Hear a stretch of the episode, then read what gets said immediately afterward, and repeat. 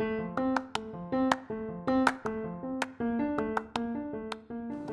are listening to B2B Top Sales Podcast. สำหรับผู้ประกอบการที่อยากจะวางแผนการขายในช่วงนี้นะคะ หรือว่าน้องๆเซลล์เองที่อยากที่จะเพิ่มยอดขายของตัวเองนะคะ วันนี้พี่ดวงมี 4 กลยุทธ์ เราเอาไปวางแผนในการทำการขายในวันพรุ่งนี้ได้เลยนะคะ เพราะว่าเศรษฐกิจไม่ดีไม่ใช่ข้ออ้างของคนที่ขายเก่งนะคะ top sales จะรู้ดีว่าแม้เศรษฐกิจไม่ดีเรายังมีโอกาสในการที่จะทำการขายได้นะคะ ซึ่งวันนี้พี่ดวงจะเอาเคล็ดลับตรงนี้มาบอกว่า top sales เขามีวิธีการหรือว่ากลยุทธ์อะไรในการเพิ่มยอดขายนะคะ ซึ่งเป็นวิธีที่พี่ดวงใช้มาตลอด 10 กว่าปีที่เป็น top sales มาต่อเนื่องนะคะหรือแม้แต่ตอนที่ออกมาทำธุรกิจของตัวเองแล้วนะคะ เวลาที่จะช่วยน้องเซลในการเพิ่มยอดขายนะคะ ก็จะโฟกัสไปที่ 4 วิธีการนี้นะคะ เรามาเริ่มกันเลยนะคะวิธีการแรกหรือกลยุทธ์แรกในการเพิ่มยอดขายนั่นก็คือการที่เราออกไปหาลูกค้าใหม่หมดกิ๊กๆเลยนะคะทีนี้จะอาจจะใช้ทรัพยากรต่างๆ มากนิดนึงนะคะ ไม่ว่าจะเป็นเวลา หรือน้องเซลล์ความทุ่มเทอะไรก็แล้วแต่นะคะ แต่ว่าบางครั้งเราเลี่ยงไม่ได้ เพราะว่าพอมองกลับมาดูที่พอร์ตของตัวเองแล้วเนี่ย จะเห็นว่าเรามีแต่ลูกค้าประจำประจำไม่กี่เจ้านะคะ ซึ่งเป็นความเสี่ยงเคล็ดลับง่ายๆอย่างหนึ่งที่พี่โดวงจะแชร์นะคะ ถ้าเกิดว่าอยากจะเข้าไปหาลูกค้าใหม่ๆ นั่นก็คือว่าจากเราจะรู้กลุ่มลูกค้าของเราแล้วนะคะ ว่าเป็นใครอยู่ที่ไหนทำอะไรธุรกิจอะไรอยู่นะคะ พวกเบสิกพวกนี้เราจะต้องรู้อยู่แล้วในการคัดเลือกเนาะอีกสิ่งหนึ่งที่จะต้องรู้ให้ได้โดยเฉพาะในช่วงเวลาที่ไม่ปกติหรือว่าช่วงเวลาที่เศรษฐกิจผันผวนแบบนี้นะคะ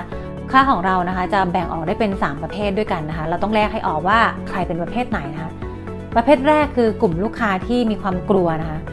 ลูกค้ากลุ่มมีความกลัวเนี่ยอาจจะเป็นเพราะเขาโดนผลกระทบอย่างจัง แล้วก็ค่อนข้างที่จะมีผลกระทบกับธุรกิจของเขาทำให้อาจจะขยับขยายตัวขยื่นตัวได้ไม่มากนะคะต้องเอาตัวเองให้รอดก่อนในช่วงเวลาที่ยากลำบากแบบนี้นะคะ กลุ่มลูกค้ากลุ่มแรกเนี่ยก็อาจจะต้องให้เวลาเขาในการปรับตัวให้กลับขึ้นมานิดนึง กลุ่มลูกค้ากลุ่มที่ 2 ค่ะ เป็นกลุ่มลูกค้านักสู้ค่ะ ถ้ากลุ่มลูกค้าที่ตกอยู่ในกลุ่มนี้ เขาจะมีโอกาสถึงแม้ว่าจะมีผลกระทบบ้างนะคะ แต่ยังมีทรัพยากรอะไรบางอย่าง ที่จะทำให้เขาสามารถที่จะมุ่งพุ่งไปข้างหน้าได้นะคะ เราอาจจะดูจากยอดขายต่างๆ ข่าวสารต่างๆ ว่าเขายังอยู่ในกลุ่มที่ยังขายได้ ในกลุ่มที่มีข่าวออกมาในการพัฒนาบริษัทอยู่เรื่อยๆนะคะ ถ้าเราติดตามข่าวเขาและ เห็นว่าเขาตกอยู่ในลูกค้ากลุ่มไฟนักสู้อันนี้นะคะ รีบพุ่งตัวเข้าไปทันทีเลยค่ะ เขาต้องการให้ใครสักคนหนึ่งมาช่วย ให้เขาพัฒนาได้เร็วแล้วก็ไกลกว่าคู่แข่งอื่นๆ ที่อาจจะตกอยู่ในกลุ่มเฟียหรือกลุ่มกลัวในกลุ่มแรกนะคะ และกลุ่มลูกค้าประเภทที่ 3 ค่ะ เป็นกลุ่มที่เรียกว่ากลุ่มแช่แข็งค่ะ กลุ่มแช่แข็งเป็นยังไงเนาะกลุ่มแช่แข็งเนี่ยเป็นกลุ่มลูกค้าที่อาจจะมีผลกระทบบ้างนะคะ อาจจะไม่มาก แต่สิ่งที่เกิดขึ้นคือ มีความกังวลอะไรบางอย่างทำให้ไม่กล้าขยับขยาย ไม่กล้าขยับตัวนะคะ อยากที่จะดูก่อนว่าเฮ้ยคนอื่นเขาทำยังไงนะคะคู่แข่งเขาทำอะไรกันนะคะ ที่เราจะสามารถเข้าไปได้นะกลุ่มนี้เข้าไปได้นะคะ คือเราต้องมีทักษะในการที่จะเข้าไปเพื่อให้เขามองเห็นโอกาสดี ๆ ที่จะเกิดขึ้น หากว่าเราได้เข้าไปช่วยในการพัฒนาองค์กรของเขาในช่วงเวลาแบบนี้นะคะ นั่นก็คือการที่เราเข้าไปเปลี่ยนความกลัวให้กลายเป็นความกล้านั่นแหละ ซึ่งจะใช้ทักษะอย่างหนึ่งที่เราจะต้องมีนั่นก็คือทักษะการขายแบบที่ปรึกษาที่พี่ดวงสอนนะคะ เราจะต้องสามารถที่จะสร้างแรงบันดาลใจให้ลูกค้าได้ว่าเฮ้ยการที่คุณไม่ทำอะไรเลย มันอาจจะมีส่งผลเสียได้มากกว่าที่คุณคิดนะคะ เพราะฉะนั้นกลุ่มลูกค้ากลุ่มนี้ก็เหมาะในการที่จะเข้าไปเปิดตลาดใหม่ๆนะคะ แล้วก็มาถึงเทคนิคที่ 2 ค่ะวิธีการนะคะ วิธีการที่ 2 นี้คือการที่เรากลับ เข้าไปขายลูกค้า existing ลูกค้าที่ซื้อประจำกับเราแล้วนะคะซึ่งถ้าเกิดว่าใครเลือกกลยุทธ์นี้นะคะ สิ่งที่ต้องทำคือการที่เราจะต้องแบ่งกลุ่มลูกค้าเป็นกลุ่มลูกค้าประจำของเราให้ได้นะคะว่าลูกค้าที่อยู่ในพอร์ตของเราเนี่ยถ้าแบ่งเป็นระดับแล้วนะคะ ระดับ 1 2 3 4 top 10 top 20 top 50 ของเราเนี่ยมีใครบ้าง หน้าที่ของเราถ้าเราเลือกกลยุทธ์นี้คือการรักษาเขาไว้ให้ดีค่ะเรากลับเข้าไปทำอะไรก็ได้ให้เขามีความรู้สึกว่า เราช่วยเหลือเขาอย่างดีในช่วงเวลาที่เศรษฐกิจไม่ค่อยดีแบบนี้นะคะ อาจจะเข้าไปช่วยtraining อะไรพิเศษ อาจจะเข้าไปช่วย add value อะไรบางอย่างที่โดยปกติแล้วเราไม่ได้ให้กับลูกค้าทั่วไปนะคะ เราต้องเสริมเข้าไปให้เขาได้มากที่สุดนะคะ หรืออาจจะเป็นการช่วยทำ marketing คู่กันเพื่อให้เขาหาลูกค้าได้มากขึ้นนะคะ อะไรก็แล้วแต่นะคะ ไม่ว่าจะเป็นการลดต้นทุนให้เขา หรือไปเพิ่มส่วนแบ่งตลาดให้เขาไปทำ marketing บางอย่างด้วยกันก็ได้นะคะ หรือการที่เข้าไปช่วยปรับ credit term อะไรบางอย่าง ให้เขามีโอกาสที่จะเข้มแข็งขึ้นในช่วงเวลาที่เขายากลำบากแบบนี้นะคะ เพราะฉะนั้นใครที่เลือกกลยุทธ์ที่ 2 นะคะโฟกัสให้ดีว่าใครคือลูกค้าท็อป 10 ของเราท็อป 20 ของเราท็อป 5 ของเรานะคะและโฟกัสอยู่ที่กลุ่มนี้กลุ่มแรก ๆ ก่อนเป็น priority นะคะเราก็จะสามารถมียอดขายที่เพิ่มมากขึ้นในช่วงนี้ได้เนาะ และกลยุทธ์ที่ 3 ค่ะ นั่นก็คือการกลับเข้าไปขายเพิ่มหรือว่าขายพ่วงนะคะ กลยุทธ์ที่ 3 เนี่ยเราไม่ได้เข้าไปช่วยเขาอย่างเดียวในลูกค้าที่ซื้อประจำของเราแล้วนะ แต่เราจะเข้าไปช่วยดูด้วยว่า เราสามารถที่จะแอดออน Product Service ของเราอะไรได้บ้าง ในการที่จะทำให้เขาทำงานได้ดีขึ้นนะคะ ขั้นตอนของการทำกลยุทธ์ที่ 3 คือการที่เราจะต้อง list ลูกค้าออกมาค่ะว่าลูกค้าที่อยู่ในพอร์ตของเราทั้งหมดนะคะเขาซื้อ Product อะไรบ้าง และดูความเกี่ยวเนื่องนะคะสำหรับคนที่ยังดูไม่ออกว่าจะขายพ่วงหรือขายเพิ่มอะไรดีนะคะ เราดูว่าลูกค้าปกติแล้วถ้าซื้อ Product ของเราตัวนี้ไปแล้ว ส่วนใหญ่แล้วจะซื้อ Product ตัวนี้ด้วยนะคะ เรา list ออกมาเป็นตารางก็ได้นะคะ และเห็นความเชื่อมโยงมัน หลังจากนั้นนะคะเราโทรกลับไปหาลูกค้าประจำที่ซื้ออยู่แล้ว และมีการแนะนำลูกค้าว่าโดยปกติแล้วนะคะ ลูกค้าที่ซื้อกลุ่ม A ไปเนี่ยจะซื้อ Product หรือว่า Service กลุ่ม B เข้าไปด้วยนะคะ เพื่อประโยชน์อะไรก็ว่าไปนะคะ เรามี proof ให้ลูกค้าเห็นนะคะ นี่คือการกลับเข้าไปขายพ่วงให้ลูกค้า หรือการกลับเข้าไปในลักษณะการ offer แพ็กเกจอะไรบางอย่าง เพื่อให้ลูกค้าสามารถที่จะซื้อได้ปริมาณที่มากขึ้น ลักษณะนี้ก็จะทำให้เรามียอดขายเพิ่มขึ้นได้ในลูกค้ากลุ่มเดิมนะคะ และนี่คือเทคนิคที่ 3 นะคะ และเทคนิคที่ 4 ค่ะ คือการที่เราเข้าไปหาลูกค้าที่โบกมือลากับเราไปสักระยะแล้วนะคะ อาจจะเป็น 6 เดือน 1 ปีนะคะ การกลับเข้าไปหาลูกค้าที่ เลิกซื้อเราไปแล้วนั่นเองนะคะแต่จะกลับเข้าไปธรรมดาเขาก็คงไม่ต้อนรับเราเนาะสิ่งที่ต้องทำนะคะ เราต้องวิเคราะห์ก่อนในแต่ละเจ้าค่ะว่า ลูกค้าเหล่านี้เนี่ยที่เขาหยุดซื้อไปเราพอจะทราบเหตุผลไหมจากการเข้าไปคุยกับเซลล์คนเก่าหรือถามหัวหน้าเรานะคะว่า อะไรคือสาเหตุที่ทำให้เขาหลุดไป แล้วลองประชุมเราหาวิธีการกันค่ะว่า เราจะเข้าไปยังไงได้บ้าง อาจจะเป็นในเรื่องของการจัดแพ็กเกจใหม่ให้มีความที่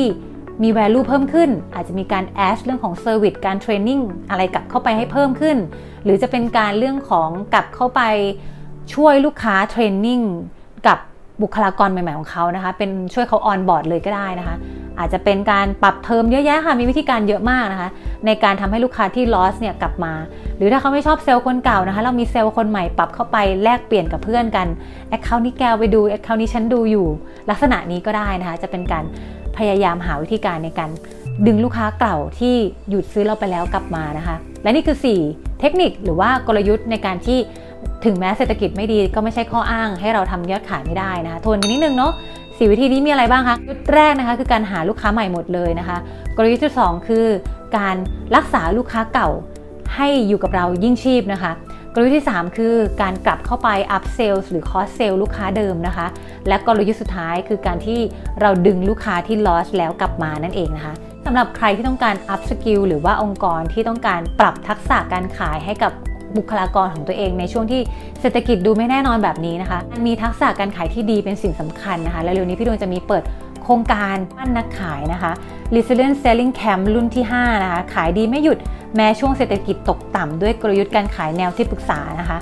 แคมป์นี้นะคะเราจะใช้เวลาเรียนทั้งหมดด้วยกัน 4 สัปดาห์ด้วยกันนะคะ โดยที่ทุกๆคนสามารถใช้เวลาวันหยุดของตัวเองนะคะ เพียง 3 ชั่วโมงต่ออาทิตย์ ในการเข้าแคมป์เรียนออนไลน์สดได้จากทุกที่นะคะ แล้วก็สามารถเรียนซ้ำย้อนหลังได้นะคะ ซึ่งใน 4 สัปดาห์นี้เราจะค่อยปรับทักษะการขายของเรา ให้เปลี่ยนจากนักขายธรรมดาให้กลายเป็นนักขายที่ปรึกษาที่มีแต่ลูกค้าไว้ใจนะคะ ซึ่งในสัปดาห์แรกก็จะเป็นการปรับพื้นฐาน ให้เข้าใจว่าอะไรคือการขายแบบที่ปรึกษาแบบที่ลูกค้าอยากที่จะคุยด้วย แล้วก็เปิดประตูรับเรานะคะ เราจะได้สคริปต์การขายในการทำนัดทุกนัด ให้ลูกค้าเปิดบ้านนะคะ ต้อนรับให้เราเข้าไปพบได้อย่างง่ายดายนะคะ แล้วก็จะมีการเรียนในการที่จะตั้งคำถามที่ทรงพลังเพื่อให้ได้คำตอบที่ใช่นะคะ โดยที่ลูกค้าไม่รู้สึกว่าโดนขายเลยแม้แต่น้อยหนึ่งนะคะ ส่วนในสัปดาห์ที่ 2 เราจะ upskill ในเรื่องของการนำเสนอกันค่ะว่า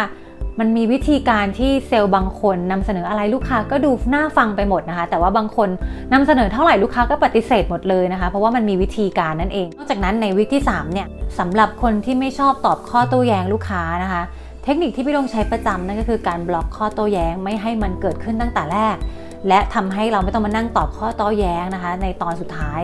ซึ่งหลังจากที่เราป้องกันข้อโต้แย้งพวกนั้นได้แล้วเราจะมาฝึกวิธีการปิดการขายง่าย ๆ กันค่ะ เราได้ทำตามขั้นตอนที่เราเรียนกันมาตั้งแต่วิก1 2 3นะคะ และในวิกสุดท้ายวิกที่ 4สำหรับคนที่อยากเป็นนายตัวเองนะคะ อยากมีอยากมีทักษะในการจัดการงานของตัวเองนะคะ ไม่ว่าจะได้รับยอดขายอะไรมาเท่าไหร่ เราสามารถที่จะมีสูตรคำนวณนนะคะ ให้เราวางแผนการขายของตัวเองได้ทันที เราจะกลายเป็นเจ้าของกิจการย่อมๆเลยค่ะ เพราะเราจะรู้วิธีการในการที่จะทำงานตั้งแต่ day one นะคะว่าเราจะต้องทำอะไรนะคะ อาทิตย์หน้าต้องทำอะไรเดือนหน้าเราต้องทำอะไร ต้องทำเท่าไหร่ยังไง จะทำตามยอดขายที่เราตั้งใจไว้นะคะ และในวีคสุดท้ายนี่แหละคือเคล็ดลับของ Top Sales นะคะที่เขาสามารถที่จะมีความรับผิดชอบ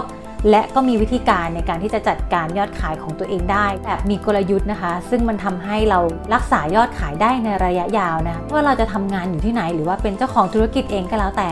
เทคนิคเหล่านี้ที่เราเรียนทั้ง 4 สัปดาห์เนี่ยจะติดตัวเราไปตลอดเลยนะคะ หลังจากจบคอร์สแล้วเราก็จะอยู่กันยาวๆนะคะ มีอะไรก็ปรึกษากันได้ตลอดนะะนอกจากนั้นนะคะยังไม่พอค่ะ เพื่อไม่ให้เราตกยุคแล้วก็ล้าสมัยนะคะ เซลล์ยุคใหม่จะต้อง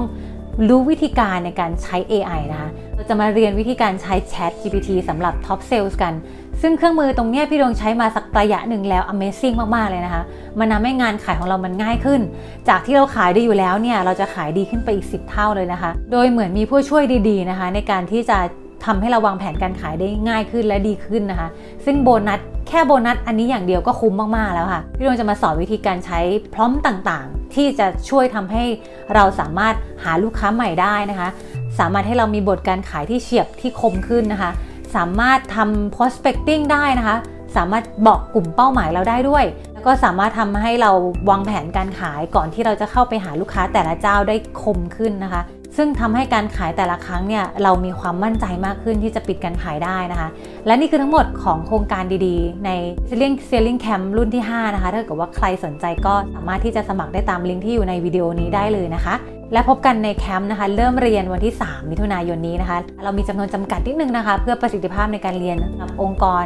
และบุคคลทั่วไปค่ะ ก็ติดต่อกันไมาได้นะคะ แล้วก็พบกับพี่ดวงใหม่ใน EP หน้านะคะ คำถามอะไรหรือว่าคิดเห็นยังไงกับวิดีโอวันนี้กับเทคนิคในวันนี้ก็คอมเมนต์กันมาได้เลยนะคะ แล้วพบกันใหม่ EP หน้าค่ะ สวัสดีค่ะ